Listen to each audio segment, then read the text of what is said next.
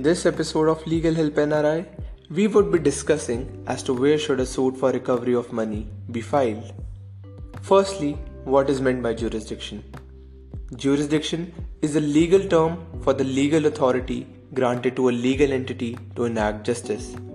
The jurisdiction for filing a lawsuit can be determined by considering the place or area from which the defaulter resides, as well as the pecuniary limit over which the Honorable Court may exercise its authority. The most important factor to consider when bringing a case against a defaulter is whether or not the defaulter is located within the court's jurisdiction. The geographical parameter of a court's power are clearly stated and listed under territorial form of jurisdiction. As a result, the court is not permitted to assume or exercise any authority outside of its jurisdiction.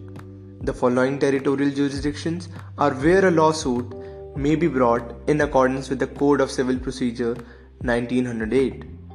First, where the defendant or the money defaulter resides. Second, where the defendant operates a business or earns money. Third, where the actions cause is found, either completely or in part. With this, I end today's episode. And if you want to know about the various legal remedies that are available for recovery of money, stay tuned for the next episodes.